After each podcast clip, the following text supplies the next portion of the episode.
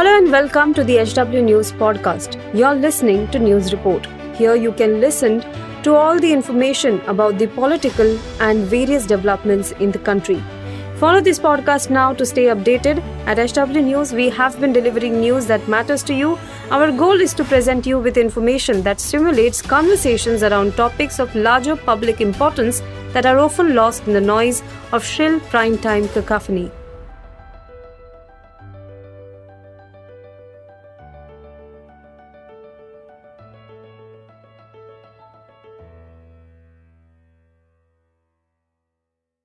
Corona महामारी के दौरान पीएम मोदी ने आपदा में अवसर की बात की थी।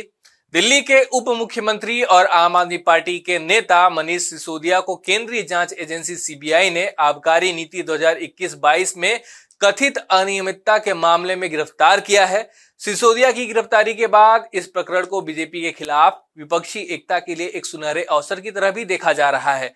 इस वीडियो में हम बात करेंगे कि मोदी सरकार के कार्यकाल के दौरान कौन से विपक्षी नेता केंद्रीय जाँच एजेंसियों के रडार में आए। साथ ही इन दावों को भी परखेंगे कि वाकई मनीष सिसोदिया की गिरफ्तारी विपक्ष को एकजुट होने के लिए प्रेरित कर सकती है। लेकिन वीडियो में आगे बढ़े उससे पहले आपसे अपील है कि इस वीडियो को लाइक करें और इसे ज़्यादा से ज़्यादा लोगों के साथ में शेयर करें। चलिए, वीडियो को आगे बढ़ाते हैं। रविवार को सीबीआई ने मनीष सिसोदिया को आबकारी नीति 2021-22 में कथित अनियमितता के मामले में गिरफ़्तार किया था। हालाँकि, दिल्ली सरकार की इस आबकारी नीति को पहले ही रद्द कर दिया गया था। सीबीआई का कहना है कि मनीष सिसोदिया पूछताछ के दौरान गोलमोल जवाब दे रहे थे, जाँच में सहयोग नहीं कर रहे थे। जाँच एजेंसी ने दावा किया है कि उसके पास सिसोदिया के खिलाफ ठोस सबूत हैं। आज सीबीआई मनीष सिसोदिया को अदालत के समक्ष उसने पेश किया।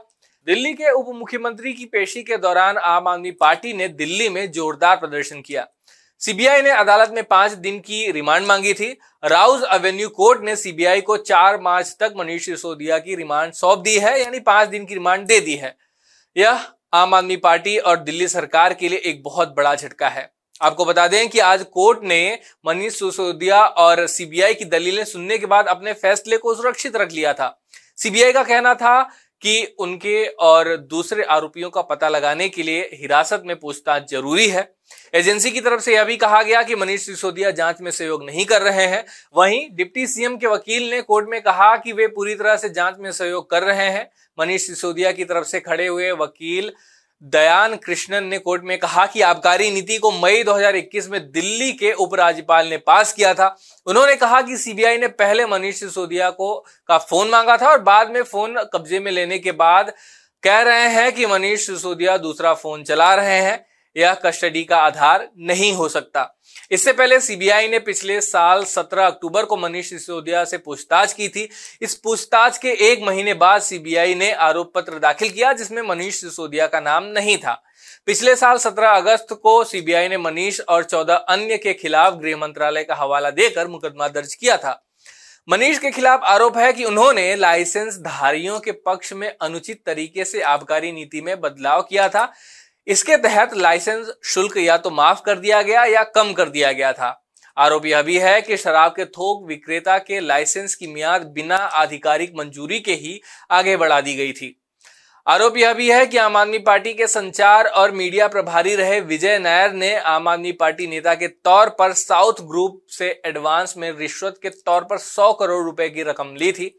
द हिंदू की रिपोर्ट के अनुसार इस साउथ ग्रुप में वाईएसआर कांग्रेस पार्टी के सांसद मंगुता श्रीनिवासुलु रेड्डी, उनके बेटे राघव मंगुता, टीआरएस एमएलसी के कविता और अरबिंदो फार्मा के निदेशक पी शरथ चंद्र रेड्डी की हिस्सेदारी है। चार्जशीट में कहा गया है कि कथित रिश्वत की रकम हवाला के ज़रिए 2022 में गोवा विधानसभा चुनाव में आम आदमी पार्टी के चुनावी कैंपेन में लगाई गई थी।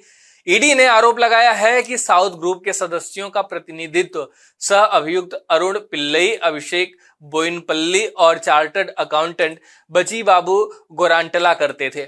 सीबीआई ने हाल ही में गोरांटला को भी गिरफ़्तार किया था। अब ये एक नज़र उन विपक्षी नेताओं की सूची पर डालते हैं जो केंद्रीय एजेंसियों के रडार में आ चुके हैं। आपको बता देता हूँ कि इस लिस्ट में कुछ गिने चुने नाम ही हैं, क्योंकि सभी नामों को अगर सूची में शामिल किया जाएगा तो फेहरिस्त लंबी हो जाएगी। पहला नाम लूँगा मैं संजय राउत का। महाराष्ट्र के पूर्व मुख्यमंत्री उद्धव ठाकरे के करीबी और शिवसेना नेता संजय राउत को मुंबई में एक अगस्त 2022 को प्रवर्तन निदेशालय यानी ईडी ने गिरफ़्तार किया था। दूसरा नाम है हिमंत बिश्व शर्मा का। इस समय हिमंत बिश्व शर्मा असम के मुख्यमंत्री हैं और वो भारतीय जनता पार्टी में है। वो पहले कांग्रेस पार्टी का प्रमुख चेहरा हुआ करते थे। शारदा चिटफंड घोटाले मामले में सीबीआई और ईडी ने जाँच शुरू की और इस सिलसिले में उन, उनके घर पर भी छापा मारा गया था और पूछताछ भी हुई थी। बाद में भाजपा में शामिल हो गए और पार्टी ने उन्हें असम का मुख्यमंत्री बना दिया। पश्चिम बंगाल में भी इसी तरह नारदा स्टिंग ऑपरेशन मामले में टीएमसी और ममता बनर्जी के दो करीबी नेता, शुभेंदु अधिकारी और मुकुल रॉय पर भी सीबीआई और ईडी ने शिकंजा कसा था। 2021 में हुए पश्चिम बंगाल विधानसभा चुनाव के पहले दोनों ही नेताओं ने बीजेपी ज्वाइन कर ली। बाद में मुकुल रॉय टीएमसी में वापस लौट गए। मीडिया रिपोर्ट्स की माने तो टीएमसी के लगभग डेढ़ दर्जन नेताओं पर सीबीआई और ईडी की कार्रवाई चल रही है।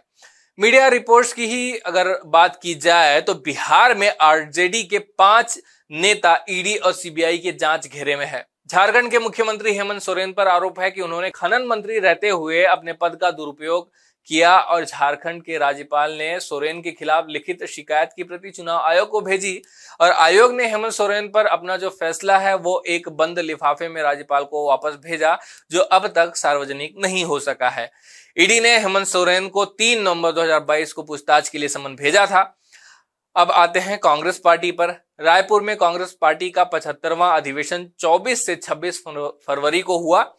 इससे पहले छत्तीसगढ़ के कई कांग्रेसी नेताओं को यहाँ ईडी के छापे पड़े। 20 फरवरी को छत्तीसगढ़ में कांग्रेस पार्टी के कोषाध्यक्ष रामगोपाल अग्रवाल, कांग्रेस विधायक देवेंद्र यादव और चंद्रदेव राय समेत आधा दर्जन कांग्रेस नेताओं के घर और दफ्तरों पर ईडी ने छापा मारा। कांग्रेस ने आरोप लगाया कि अधिवेशन को रोकने के लिए सरकार ईडी का इस्तेमाल कर रही है। मनीष सिसोदिया की गिरफ्तारी पर कुछ राजनीतिक टिप्पणीकारों का मानना है कि यह कांग्रेस के लिए एक अच्छा मौका है कि वह केंद्रीय एजेंसी के इस कदम की निंदा कर बीजेपी के खिलाफ विपक्षी दलों की एकता को मज़बूत करे। इससे कांग्रेस पार्टी को ही आगामी लोकसभा चुनाव में फ़ायदा हो सकता है। लेकिन यहाँ कांग्रेस पार्टी की तरफ़ से इस तरह की कोई प्रतिक्रिया सामने नहीं आई है। यहाँ पर जो कांग्रेस है, वो उल्टे मनीष सिसोदिया की गिरफ्तारी का समर्थन करते हुए नज़र आ रही है। कांग्रेस पार्टी की चुप्पी को लेकर कुछ टिप्पणीकार सोचते हैं कि यह भी सकारात्मक हो सकता है। उनका कहना है कि जब कांग्रेस के नेताओं के खिलाफ केंद्रीय जाँच एजेंसियाँ सक्रिय थी, तब आम आदमी पार्टी ने चू तक नहीं किया। अब कांग्रेस की बारी है। साथ ही यह भी कहा जा रहा है कि आम आदमी पार्टी के खिलाफ लग रहे भ्रष्टाचार के आरोप कांग्रेस पार्टी को फ़ायदा ही पहुंचाएँगे। इसके पीछे तर्क यह दिया जा रहा है कि आम आदमी पार्टी ने अपने कद का, अपने कद को बड़ा करने के लिए अगर किसी पार्टी को सबसे ज़्यादा अगर नुकसान पहुँचाया है तो वह कांग्रेस पार्टी है। दिल्ली प्रदेश कांग्रेस प्रमुख अनिल चौधरी ने तो गिरफ्तारी के समर्थन में ट्वीट भी कर दिया है। उन्होंने ट्वीट कर कहा है कि शराब घोटाले से जुड़े कांग्रेस पार्टी के तीन सवाल। घोटाला का असली मास्टरमाइंड केजरीवाल को बीजेपी क्यों बचा रही है? सीबीआई उनके, उनसे कब पूछताछ करेगी? दूसरा सवाल उन्होंने पूछा है कि बीजेपी के जिन बड़े नेताओं ने मास्टर प्लान की धज्जी उड़ा एमसीडी से लाइसेंस दिलाया, उन पर कब कार्रवाई होगी? तीसरा सवाल उन्होंने पूछा कि बीजेपी को चंदा देने वालों पर कब कार्यवाही होगी? एक दिलचस्प और है जो एक किसी अन्य कांग्रेसी नेता ने उसको किया है। कल यानी रविवार को कांग्रेस पार्टी के वरिष्ठ नेता अभिषेक मनु सिंघवी ने ट्वीट कर कहा कि भगवान आपके साथ रहे मनीष जी। गिरफ़्तार करने की शक्ति का इस तरह बार बार खुला अहंकारी और बेशर्म दुरुपयोग देखना व्यथित करने वाला है। सिसोदिया लगभग एक साल की जाँच और पूछताछ के बाद देश छोड़कर नहीं भाग सकते, या सबूतों या गवाहों को प्रभावित नहीं कर सकते, या असहयोग का जोखिम नहीं उठा सकते। इतने लंबे समय के बाद गिरफ्तारी कैसे और क्यों, यह उन्होंने सवाल पूछा था, लेकिन आज उनके सुर बदल गए। उन्होंने आज ट्वीट कर कहा कि मनीष सिसोदिया को लेकर मेरा कल का ट्वीट कई मामलों में उनके लिए वरिष्ठ वकील के रूप में मेरी उपस्थिति के संदर्भ में था, न कि कांग्रेस पार्टी की ओर से। हालाँकि जगह की कमी ने मुझे अनजाने में इस तथ्य का उल्लेख करने से रोक दिया। तो मनीष सिसोदिया को लेकर कांग्रेस पार्टी का रुख क्या है यह उनके इस ट्वीट से स्पष्ट हो गया है? मनीष सिसोदिया की गिरफ्तारी के बाद दिल्ली सरकार को लेकर एक और महत्वपूर्ण सवाल उठ रहा है। मनीष सिसोदिया, आम आदमी पार्टी के मुखिया अरविंद केजरीवाल के सबसे भरोसेमंद सहयोगियों में से एक है। कहा जाता है कि दिल्ली सरकार का पूरा कार्यभार सिसोदिया ही संभालते हैं। केजरीवाल का ध्यान पार्टी के विस्तार पर है। वहीं दिल्ली सरकार के कुल 33 विभागों में से 18 अहम विभागों की ज़िम्मेदारी सिसोदिया संभाल रहे थे। कहा जाता है कि मनीष सिसोदिया के कारण ही केजरीवाल ने कोई विभाग अपने पास नहीं रखा था और पार्टी के विस्तार का काम चिंता मुक्त होकर करते रहे। सिसोदिया की जमानत खारिज होने पर दिल्ली सरकार की मुश्किलों को बढ़ा दिया है। अब अरविंद केजरीवाल को उनके विकल्प की तलाश करनी होगी। हाल ही में मनीष सिसोदिया ने कहा था कि वे बजट प्रेजेंट करने वाले हैं दिल्ली का, लेकिन अब उनकी गिरफ्तारी से ऐसा लग रहा है कि दिल्ली के वित्त मंत्री के रूप में वे बजट पेश नहीं कर पाएँगे। मनीष सिसोदिया की गिरफ्तारी पर एच डब्ल्यू न्यूज़ का पॉइंट ऑफ़ व्यू क्या है? हमारा नज़रिया क्या है? तो मैं यहाँ कहना चाहूँगा कि ताकतवर बीजेपी को कोई भी विपक्षी दल अकेले चुनौती देने का मादा नहीं रखता है। बीजेपी को कई विपक्षी दल मिलकर टक्कर दे सकते हैं। अगर ज़्यादा से ज़्यादा विपक्षी दल एकजुट होकर बीजेपी को टक्कर देंगे तो बीजेपी के लिए लड़ाई एक तरफा नहीं होगा। सभी विपक्षी दलों द्वारा एक दूसरे के साथ पुराने अनुभवों को भुलाकर विपक्षी एकता की नींव रखी जा सकती है। विपक्षी पार्टियों को निजी महत्वाकांक्षाओं से भी समझौता करना पड़ेगा, तब जाकर बात कहीं आगे बढ़ सकती है। मौजूदा समय में कांग्रेस सबसे बड़ी विपक्षी पार्टी है, उसे अन्य पार्टियों की गलतियों को नज़र, नजरअंदाज कर खुद उन गलतियों को दोहराने से बचना चाहिए। अन्य विपक्षी दलों को भी इस बात को समझना चाहिए कि उनकी लड़ाई आखिरकार किससे है, आपस में लड़कर उन्हें क्या हासिल होगा।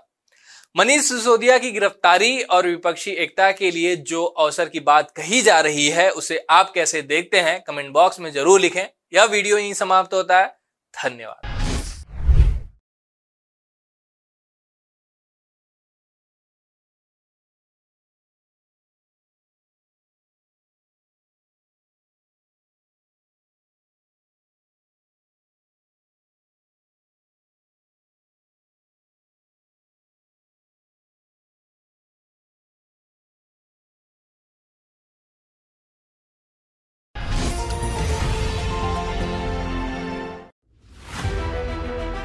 If you like this episode, please rate us with 5 stars right now. HW News podcasts are available on BingePods and all other audio platforms.